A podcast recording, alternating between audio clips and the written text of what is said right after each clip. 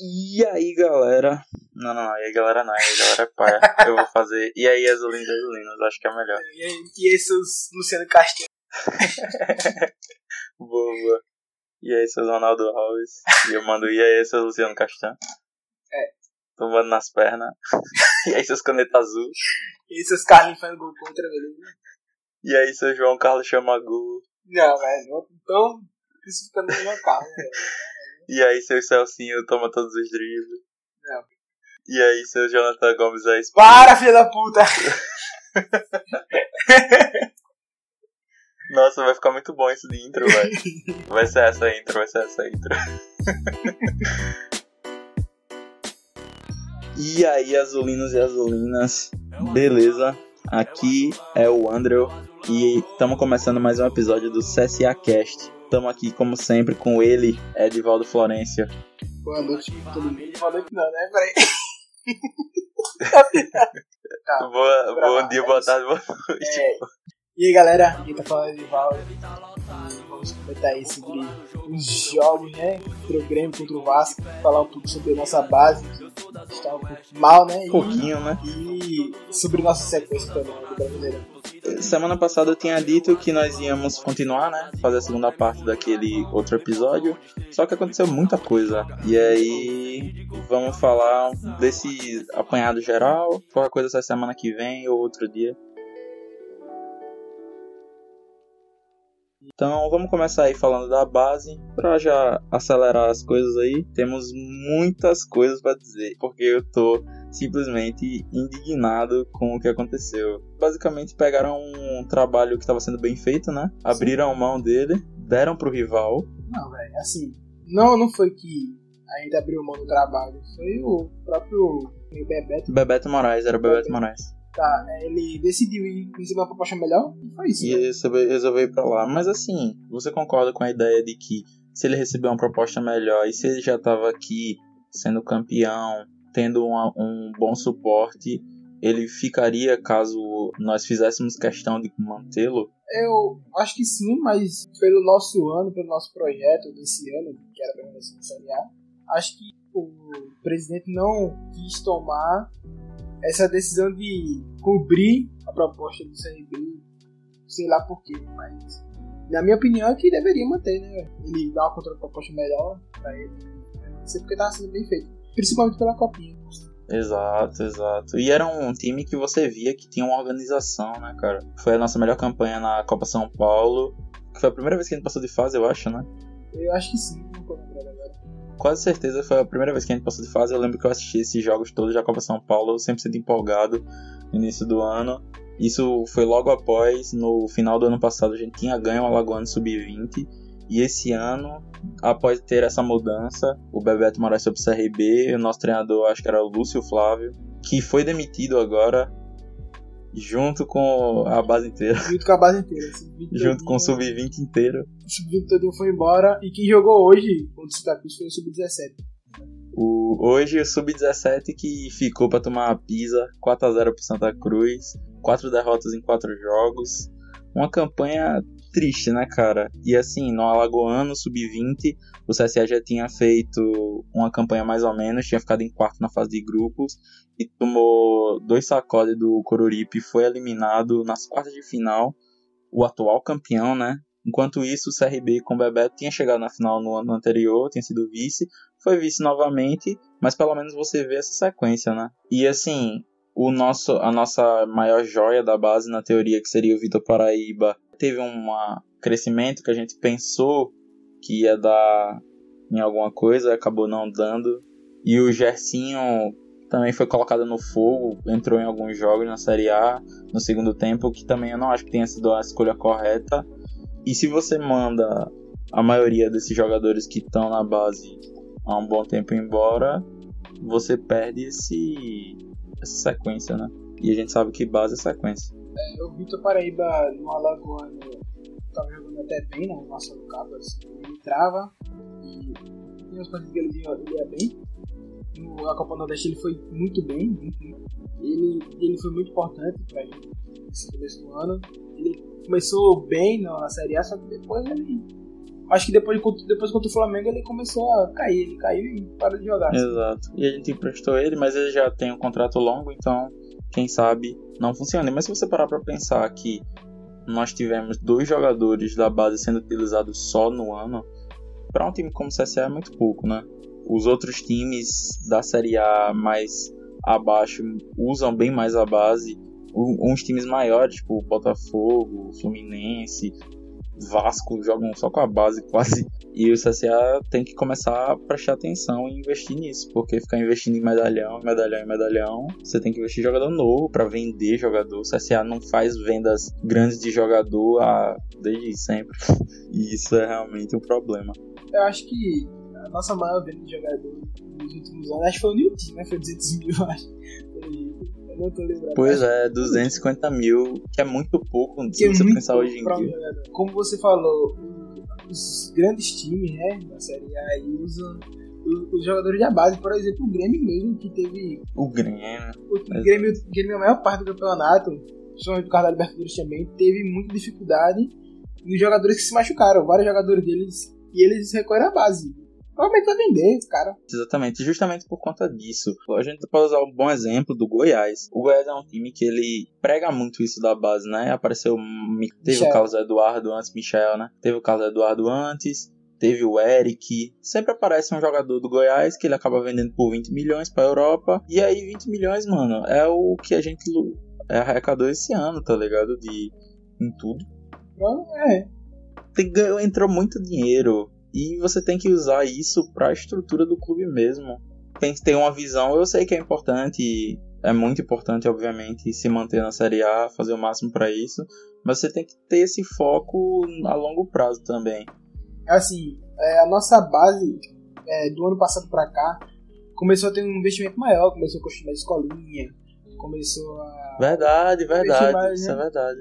Aí eu, eu comecei a, a ficar tipo, pô, agora vai, tá ligado? Só que depois que passar do tempo, o Omar, principalmente o Omar, que é o que da base, ele começou a botar no grupo, não, que é independente, nosso, nosso dinheiro é pouco, a gente não consegue pagar não sei o que. Eu fico pensando, como é que um clube que quer lucrar, entre aspas, em cima do jogador, não, não investe nada, né? Não deixa o cara lá independente, ter que viver lá com os jogadores, treinar com os jogadores, não adianta você pegar um sub-20 e botar pra treinar entre eles que não vai evoluir, velho. Tem que colocar os caras pra jogar junto com os jogadores pra poder pegar a experiência pra poder jogar tem que começar a usar mais, né? Então o Vitor foi o primeiro jogador que eu vi realmente sendo usado do jeito que eu acredito que tem que ser feito com o jogador da base. Colocando aos poucos, colocando no estadual, colocando no brasileiro, etc, etc.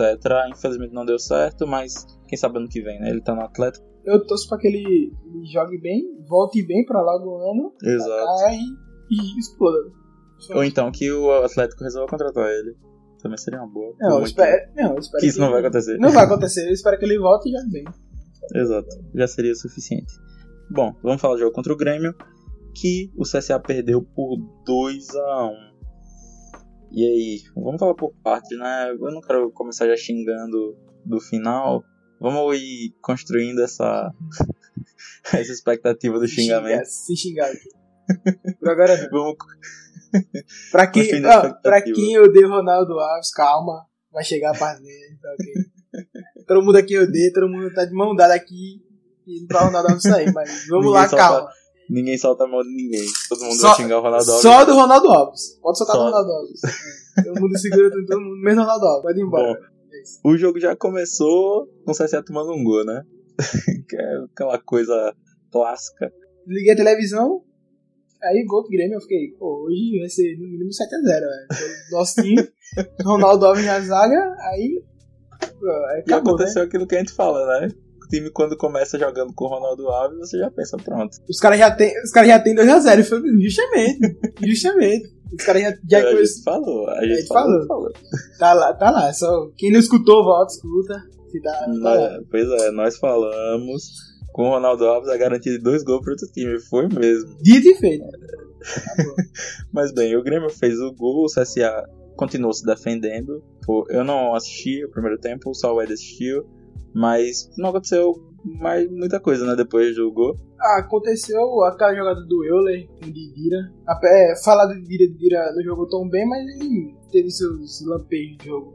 Principalmente esse, esse lance do Euler que fez a jogada pela esquerda, infiltrou no meio, o Didira conseguiu fazer o pivô, entre aspas, já pro Euler e o Euler chutou pra fora. Pra mim dá pra fazer o gol ali. Chutou cruzado totalmente decisivo, né? É pois é, o CSA cria chances, né? A nossa maior dificuldade do começo do ano, que era criar jogadas pro centroavante, e agora a gente tá criando jogada, mas não tá conseguindo finalizar.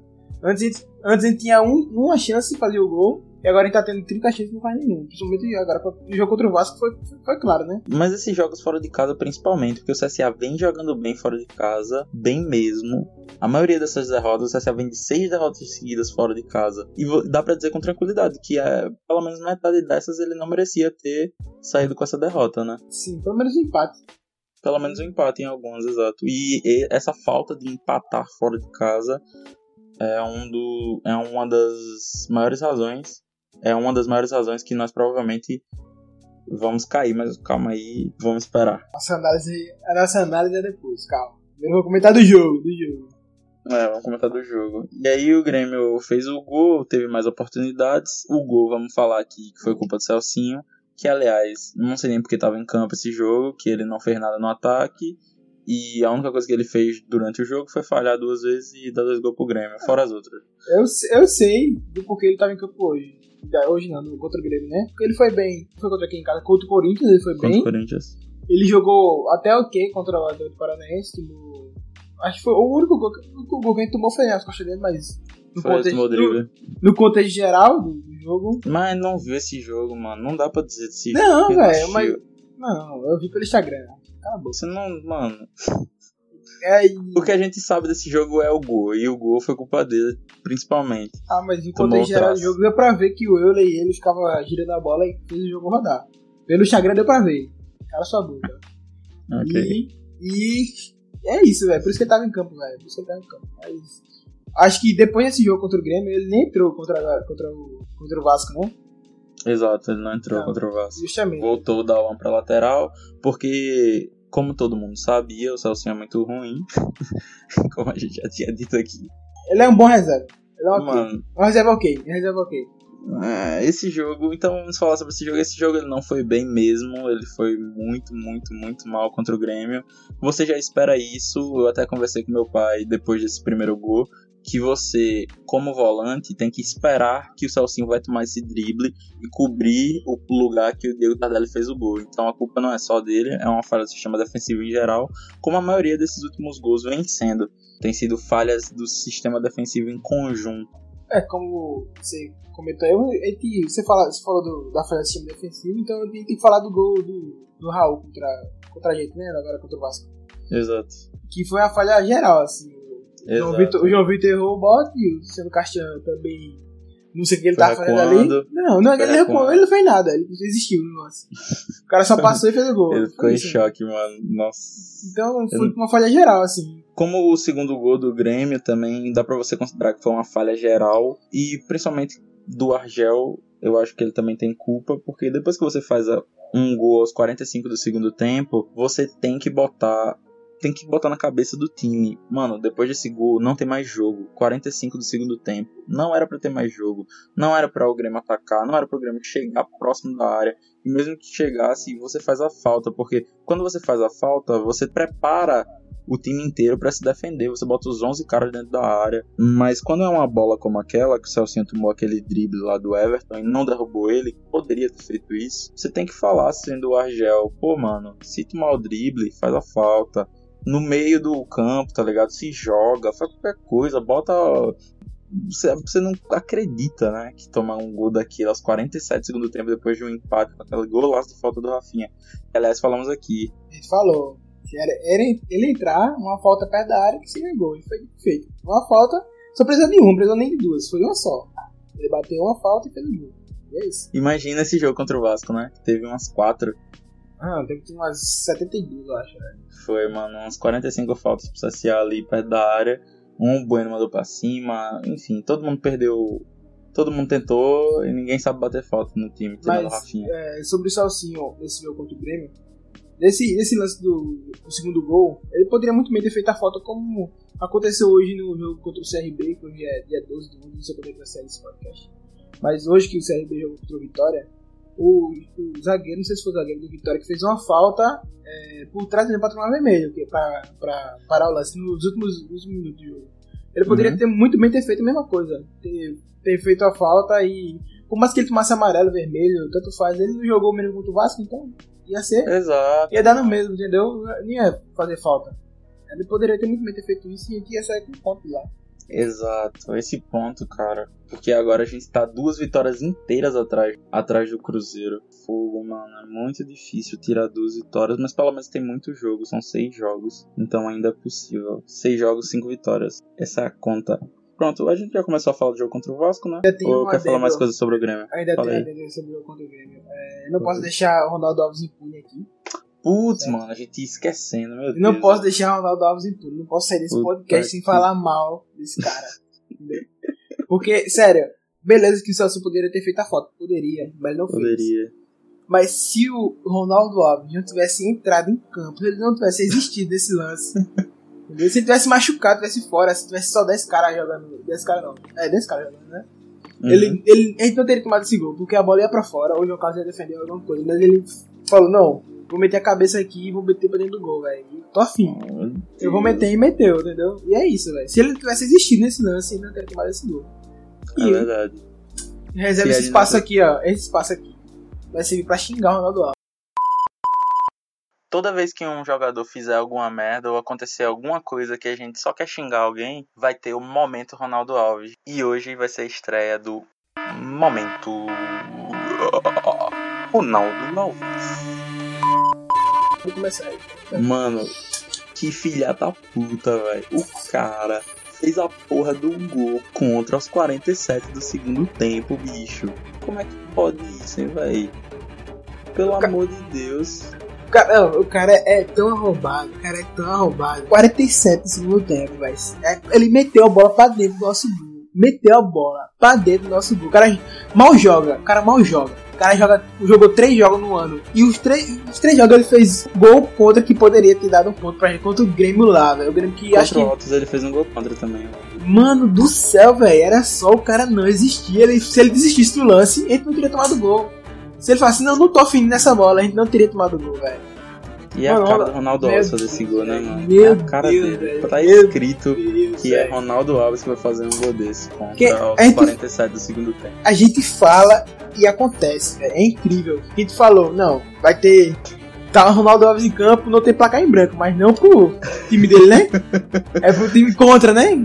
E justamente isso que aconteceu. Ele entrou em campo fez um gol contra, e é isso, velho. Tá bom. E aí? Não, vai tomar. no- Mano, o. Ronaldo Alves é muito. Esse gol aí tá nas costas dele, que fez, porque ele é horrível. E tá nas costas de quem contratou. Tá nas costas do corno que escalou ele. Vai tomar no cu, para de escalar esse filho da puta, velho. Pelo amor de Deus, mano. Bota o Lucas Dias, a gente falou. Bota o Lucas Dias, bota o Lucas Dias. Por que não dá chance pra ele em vez de botar o Ronaldo todo mundo sabe que é ruim? Bota o cara pra jogar, velho. Se perdesse de 20 a 0 contra o Grêmio lá, não ia fazer diferença nenhuma. A gente ia perder do mesmo jeito. Mas pelo menos ia ver o Lucas Dias jogando, ia ter uma opinião pra falar. Poderia jogar bem, poderia, poderia até ter ganho nesse jogo, sei lá, se ele tá jogando. Não sabe. Exato. Mas não dá pra saber, o cara não bota o cara, velho. O que, que tá acontecendo? O que, que o Lucas Dias fez pro Agel pra ele nunca entrar?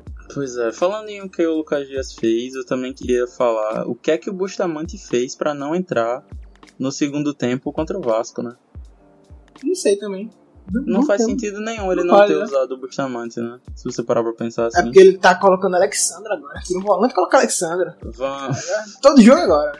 vamos falar disso. Que CSA e Vasco É. agora, vamos lá. primeira coisa, eu quero falar sobre essa mudança aí, que a gente já discutiu um bocado sobre ela, já xingou muito o Argel por isso. Que aliás, esse jogo o Argel perdeu sozinho, né? O Argel montou o time, deixou bonitinho e tava tudo dando certo até o gol do Vasco, que foi uma falha coletiva, coletiva barra individual, né? Do Castan e do João Vitor ali principalmente, mas alguém ali tomou nas costas também. Tem dois lateral esquerdo, não tinha nenhum marcando. é. Eu discordo da sua fala no momento que você fala que a gente tava jogando bem até tomar o gol. Não, é? que até de- depois de tomar o gol a gente continuou jogando bem. Verdade, razão. A gente, a gente jogou bem, deu muita chance, muita chance. Tomou o gol, continuou jogando bem, continuou atacando, continuou sufocando, mas o Vasco conseguiu encontrar um- dois gols do nada assim. não fez nada no jogo e achou dois gols. Dá pra gente dizer isso sim, que o Vasco achou principalmente os dois primeiros gols, mas é aquela coisa, se você vê no final do jogo os cinco melhores lances da partida, as cinco melhores chances, as cinco foram do Vasco, fora os gols. Que o CSA teve volume, teve oportunidades, mas o goleiro deles fez uma defesa numa aquele chute do Euler. O CSA criou, participou, tocou a bola, os caras estavam se movimentando, principalmente no primeiro tempo e depois no segundo tempo até a alteração, até o, o gol do Vasco, que também foi um azar da porra, né? Ele fez essa alteração horrível que custou três, três empates aí pra gente, talvez, do de tirar o um volante e botar o Alexandro. Ele fez isso contra o Atlético e eu disse aqui: essa porra não é pra fazer todo o jogo. Ele fez isso lá e o time tomou o gol. Dois minutos depois. E foi a mesma coisa nesse jogo contra o Vasco, velho. O cara não percebe. Ele, ele fez a substituição contra o Corinthians, deu certo. E pensou: descobri a fórmula mágica. Vou fazer isso todo jogo. E começou a fazer todo jogo. Do Corinthians pra cá, ele fez todo jogo. A gente ganhou um jogo e perdeu três. Então você vê que não tá valendo a pena. Já dá pra perceber aí. Vamos ver se o próximo jogo ele vai continuar fazendo. Eu espero que não, do fundo do meu coração. Porque assim, eu, e, e nós dissemos isso, cara, o time tá jogando bem, você não precisa mudar o esquema, a forma de jogar, porque o time tava jogando da forma correta. O que que tava faltando ali? Velocidade na ponta. E o que você faz para isso? Você bota o Bustamante, velho. Mesmo que ele quisesse botar o Alexandre, ele tirava o Bueno e botava o Alexandre. Teve um momento de terceira alteração, ele botou, sabe? O time tava com três centroavantes, Ed. Realmente não dá, não pra entender a lógica dele. Ele acho que foi por tudo. Ah, não sei se foi por tudo ou nada, porque ele, ele bagunçou tudo. Porque ele, ele tava ele com. Fudeu tudo, velho. Ele tava com um time bonitinho. O mais que tinha tomado gol. Tava com um time bonitinho, jogando bem, criando tudo uma hora o Vasco ia cansar e ele, o Vasco não tem peça de reposição. Ia Exato. botar, ia colocar jogador que não ia conseguir aguentar o volume de jogo da gente. Tem, tem, ah, por mais que nosso Alex seja limitado, com a mudança, não da, da tática do time, não do, do modo do time jogar, assim, com, alterando as peças, tipo, tirando os caras que estão cansados e colocando os caras novos para jogar, Bustamante, o Arley, poder deixar o Bueno, o Bueno fazendo pivô incrível. Eu, nunca vi alguém fazer pivô daquele jeito nem o Michel Douglas fazendo pivô daquele jeito. O Michel Douglas é muito bom. E poderia colocar o Arley, o Bustamante, poderia deixar o Apodi, mas o Apodi não fez nada desse jogo. Não jogou bem. Ele não jogou nada. Ele tava bonitinho, tava encaixado, e ele falou, não, vou destruir meu campo. Tirou Jean Kleber, colocou Alexandre. Tirou o Euler. Tirou Euler, colocou Safira, tirou... Tirou todo mundo, e deixou, botou cinco atacantes e quatro zagueiros. sei lá, Como o Jonathan Gomes no meio, tá ligado? Foi muito feio. E mesmo assim, ele deixou o Jonathan Gomes muito longe do ataque, tá ligado? Da área. Ele tava basicamente de segundo volante e ele era o único Sim. meia que tava no time. Sim. Ele era basicamente o único meia de criação do time. Tinha o Jonathan Gomes, o Arley, Safira, Alexandre. Tipo, só tinha atacante, tá ligado? Era cinco atacantes e o Jonathan Gomes. Deu alguma coisa na cabeça do Argel, cara. Porque ele não é tão burro assim. Eu não consigo acreditar que ele seja tão burro a ponto de pensar quanto mais atacante, mais chance de fazer gol. Porque o futebol não é assim. Não é quanto mais atacante você tem mais chance de fazer gol. A bola tem que chegar nos atacantes. Eu até vi o Emerson Júnior falando e eu concordo. Se tivesse jogando até hoje, o CSA ainda não tinha feito um gol. Ele deu azar, deu azar, que tomou aquele gol de cabeça. Eu não acho que o gol de cabeça foi culpa das alterações. Foi. Aconteceu. Não, aconteceu. É. Aconteceu, ele. Na verdade, aquilo ali foi uma. Um castigo pela alteração horrível que ele fez, tá ligado? Parece foi basicamente isso. Foi um karma instantâneo. Exato, foi um karma instantâneo, um castigo merecido por ter feito uma alteração tão ruim, velho. E aí, a partir do momento que você precisava de dois gols, sem um meio-campo arrumado, com dois centroavantes, Cara, não é assim, não é assim. Se fosse um jogo que você precisasse de reação, né? De bola na área e tal. Mas o time tava jogando com a bola no pé, tava tocando, tava fazendo tudo certo, pô. Ele arrumou o time dessa forma. Ele deixou o time bonito, né? Organizado. E ele bagunçou. Principalmente no meu campo, ele. Nosso meio campo tá dominando lá o jogo, o meu campo, né? E, Exato. E ele fez, não, não tô gostando. E vou tirar. O meio campo tava Porra. E colocar o Alexandre. Até a hora do segundo gol do Vasco, ele tinha dado dois chutes no jogo. A falta que teve no início, né? E o próprio gol. Além desses dois chutes, o Vasco não tinha dado mais nenhum chute no gol. Nenhum chute no gol. Em 60 minutos de jogo. a volância, o meio-campo tava muito equilibrado, sabe? E aí aconteceu aquilo, né? Que foi bagunçar tudo. E aí a nossa defesa falhou, né? Nos três gols. Você concorda, provavelmente? Sim, sim. A defesa, a zaga, especialmente, né? A zaga, essa entidade Castan que a gente elogiou tanto e os outros.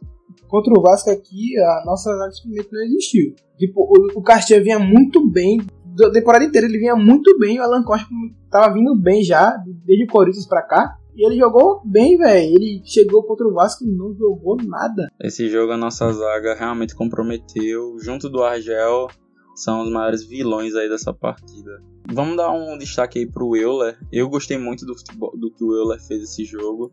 Eu não prestei tanta atenção dele defensivamente porque ele estava muito participativo no ataque. Do lado esquerdo. Aliás, eu lembrei agora. O Vasco teve outra chance. Que o cara passou nas costas do. Depois do, assim depois do gol. Foi do lado esquerdo. Que ele, o cara mandou e cruzou na área e era só o maluco do Passou. Vasco Era, sim, sim, sim. tocar, mas ele não fez o gol. Mas aí você pensa, essa chance foi mais perigosa de qualquer chance do CSA no jogo, tá ligado? E foi uma chance 100% aleatória, assim, que o Vasco teve depois do gol. E aí você vê que, tipo, o time tem tudo, mas não, tá, não tava tendo esse negócio. Mano, vamos fazer a porra do gol, tá ligado? Fazer o gol, fazer o gol, fazer o gol. Eu acredito que se tivesse apenas mudado, colocado mais velocidade nas pontas, mexido em algumas. Em, tipo, trocado as peças, né? Você tira um, um centroavante e bota outro, tira um ponta e bota outro, e, manti, e mantido o mesmo esquema, você já teria feito fatalmente um gol, porque estava muito melhor que o Vasco, o Vasco estava morto, não tinha feito nada. E aí, como a gente já, já disse, né? Por um castigo merecido pela alteração horrível. Assim que fez a alteração, escanteio pro Vasco, defesa do João, outro escanteio, gol. Como, como você falou, a gente tem que destacar o Euler, porque ele tá vindo muito bem, velho. Acho que foi um, um achado aí. Ah, Parabéns a quem achou, não sei o que foi, mas ele tá jogando muito bem, É do, eu acho que é do Argel, eu acho que é do Argel. provavelmente. E, sério, eu me surpreendi muito, eu não esperava muito não dele. Ele veio muito criticado, todo mundo aí. Eu fiquei, tá, esse cara mal vai entrar e tá entrando e tá. É, eu acho que o próximo jogo, aliás, ele vai entrar com o Euler no lugar do Jonathan, igual fez contra o São Paulo, sabe? Sim, sim, sim. Eu acho que ele provavelmente vai fazer isso. E não tem nenhum outro meia, velho. É, Exato, e eu acho que ele vai entrar com o Bustamante de titular como ponta e jogar pela velocidade novamente, que eu espero muito que ele faça isso, porque, gostar muito é exato, o Bustamante é poder, Ricardo Bueno, com o Euler no lugar do Jonathan.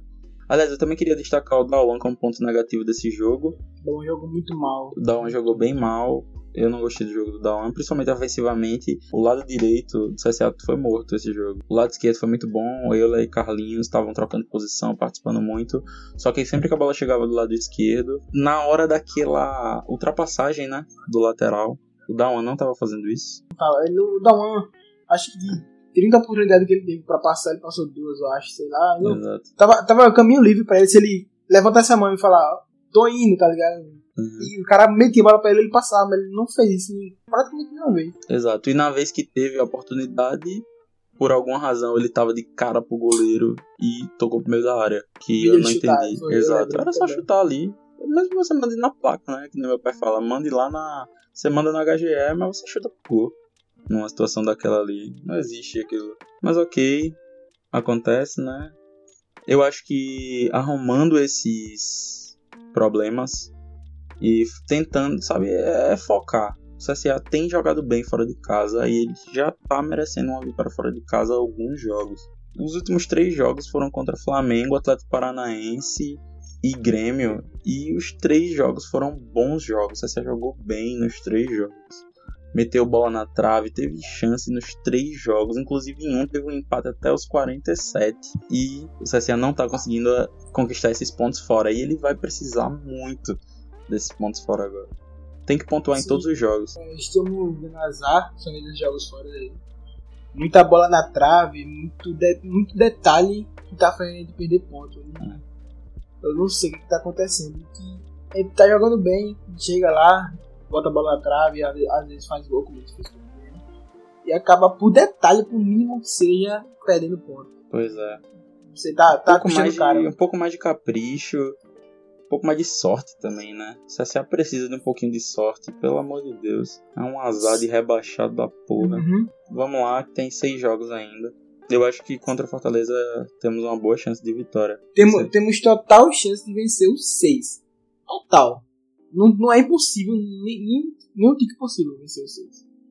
Mas, vencendo, vencendo cinco desses seis, vamos supor que contra o Cruzeiro ali a gente perca, porque o Cruzeiro tá vindo bem, não vai reagir do nada. É, é até ok perder pro Cruzeiro lá. Se desses seis, se desses seis aí, a gente só perder pro Cruzeiro e ganhar os cinco, que é totalmente plausível, pode muito acontecer, tá tranquilo. Exato. Agora sim, mano. Eu acredito que o Cruzeiro seja o jogo-chave. O Cruzeiro e o Fluminense. Esses dois jogos o CSA tem que ganhar. Eu sei que é fora, eu sei que o Cruzeiro tá bem, eu sei que dos times do lado de baixo ele provavelmente é o melhor, né? Tá na melhor fase. Mas eu acho Sim. que o CSA tem que ganhar esse jogo contra o Cruzeiro porque é confronto direto, mano. Seis pontos. Temos que ganhar, mas é muito difícil esse jogo aí. Eu acho mais difícil, na real, o jogo contra o Fortaleza até do que esse. Porque o Fortaleza tá vindo. Fortaleza é o time que melhor pontuou contra os 10 times de baixo, sabe? Eu vi no Footstats isso hoje.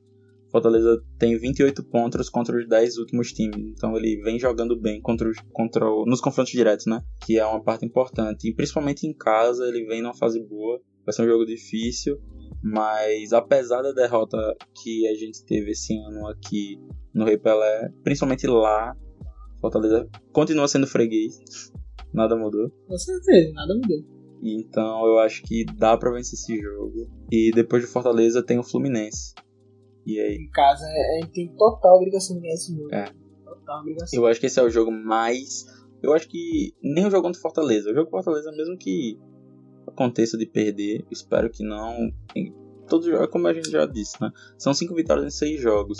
Mas talvez com dois empates e quatro vitórias também dê. Mesmo que não sejam cinco vitórias. Né? É o meu nome no Twitter, né? É, quatro vitórias, dois empates, pode crer. É isso.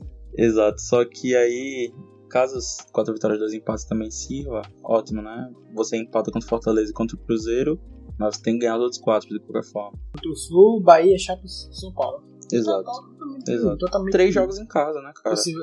Três jogos em casa, um fora contra o Chape. Era pra ter ganho quatro, né? Mas perdeu esse, infelizmente. E eu diria que esse jogo contra o Vasco pesou muito, doeu muito essa derrota. Deu muito. Complicou, pli- complicou demais. complicou. Porque o problema dessa derrota não é só pela derrota em si, é pelo que ela significa, porque ela foi muito doída. Que o CSA vinha com 17 pontos dos últimos 21 em casa, né? Marrone, Castilho e Thales Magno. Você toma um gol daquele, né, no primeiro tempo. Um gol achado, como a gente já falou. um 3x0. O Vasco não. O Vasco mereceu a vitória, mereceu a vitória. Mereceu, O mereceu. Vasco mereceu a vitória, o Vasco teve as melhores oportunidades na partida inteira. Porém, o Vasco jogou da mesma forma que o CSA joga quando ele tá fora de casa. Ele foi pro ataque, achou um gol e depois se defendeu, só se defendeu. Ele nem no contra-ataque estava saindo. Até, como a gente já disse, a- o divisor de água desse jogo foram as alterações do Argel. Quando ele alterou, até lá foi um jogo, depois disso foi outro. Pelo contexto geral, principalmente você, né, seu André? É impossível perder para o Vasco. Acabamos perdendo 3x0. Eu falei isso mesmo. Você falou isso mesmo. né? cortezinho só pra falar sobre isso. Que tipo. a gente foi. Eu passei o sábado lá na casa do Ed. E aí nós fomos comprar carne e tal. Eu tava tendo um churrasquinho lá antes do jogo. E aí no caixa, já tava no caixa, né? e a gente tá falando sobre os jogos, como a gente passa 90% do nosso tempo falando sobre o CSA. 90 não, porra. 99. 99% exatamente. Só aquele 1% que é vagabundo. E os outros 1% a gente passa falando de futebol. Não, pô, aquele 1% é vagabundo. Tá ligado? Nós estávamos no caixa já e tava falando dos jogos e tal. Aí eu, não, pô, hoje tá tranquilo, velho. É, im- é impossível. É, im- impossível. Assim que eu Aí eu- falei. assim que Eu parei, olha aí. Foi. E eu mesmo, quando saiu da minha boca, eu percebi, tinha- percebi a força nas minhas palavras, cara. A palavra tem poder, mano. a- o CSA ter perdido pro Vasco do jeito que ele perdeu foi tudo culpa do André. Não é culpa do meu jogador. Não é culpa de Castiano. Não é culpa de João Vitor. Não é culpa de João Carlos. Não é culpa de Alan Costa. Não é culpa de ninguém. A culpa é única e exclusivamente de André Miller. E só. E só. Eu vou ter que eu tenho que admitir, a culpa é minha mesmo. Desculpa aí, galera.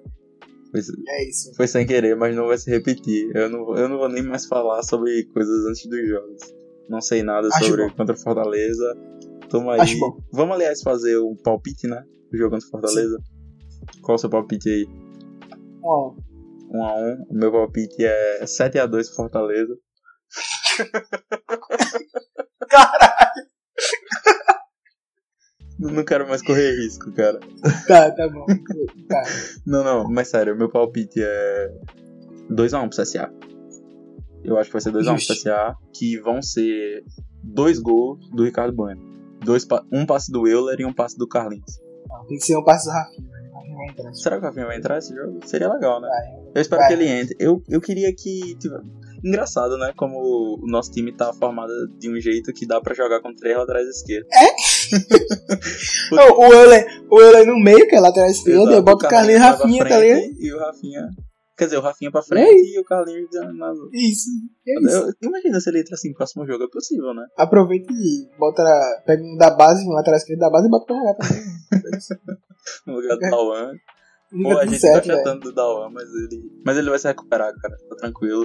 Principalmente fora de casa. Principalmente fora de casa, def- defensivamente o Dauan é muito importante. Mas o Vasco E tá lembra, e lembra que o Dawan foi na Série C? Do Fortaleza? passe pro gol do Michel, não foi? Temos boas memórias desses jogos contra o Fortaleza e nada aconteceu no primeiro turno. Gosto nem de lembrar, aquele jogo foi muito triste também. Aconteceu o quê? Aconteceu o quê? Tu lembra? Não, ele tá falando que é mesmo. Hã? Hã? Oi? Oi?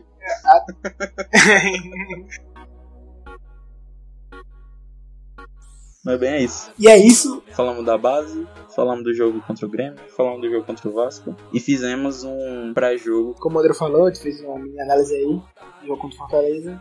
Temos mais um episódio na, no forno pra sair. Tá sendo editado a segunda parte daquela. Do episódio 1, né? Exato. parte das contratações. E muito obrigado pra quem ficou até aqui. Muito obrigado pra quem escutou. Você é sensacional. Você é lindo. E muito obrigado. E até a próxima. Até a próxima, obrigado a todo mundo novamente. Nos sigam nas redes sociais, arroba CSAcast1913 no Twitter e arroba CSAcast no Instagram.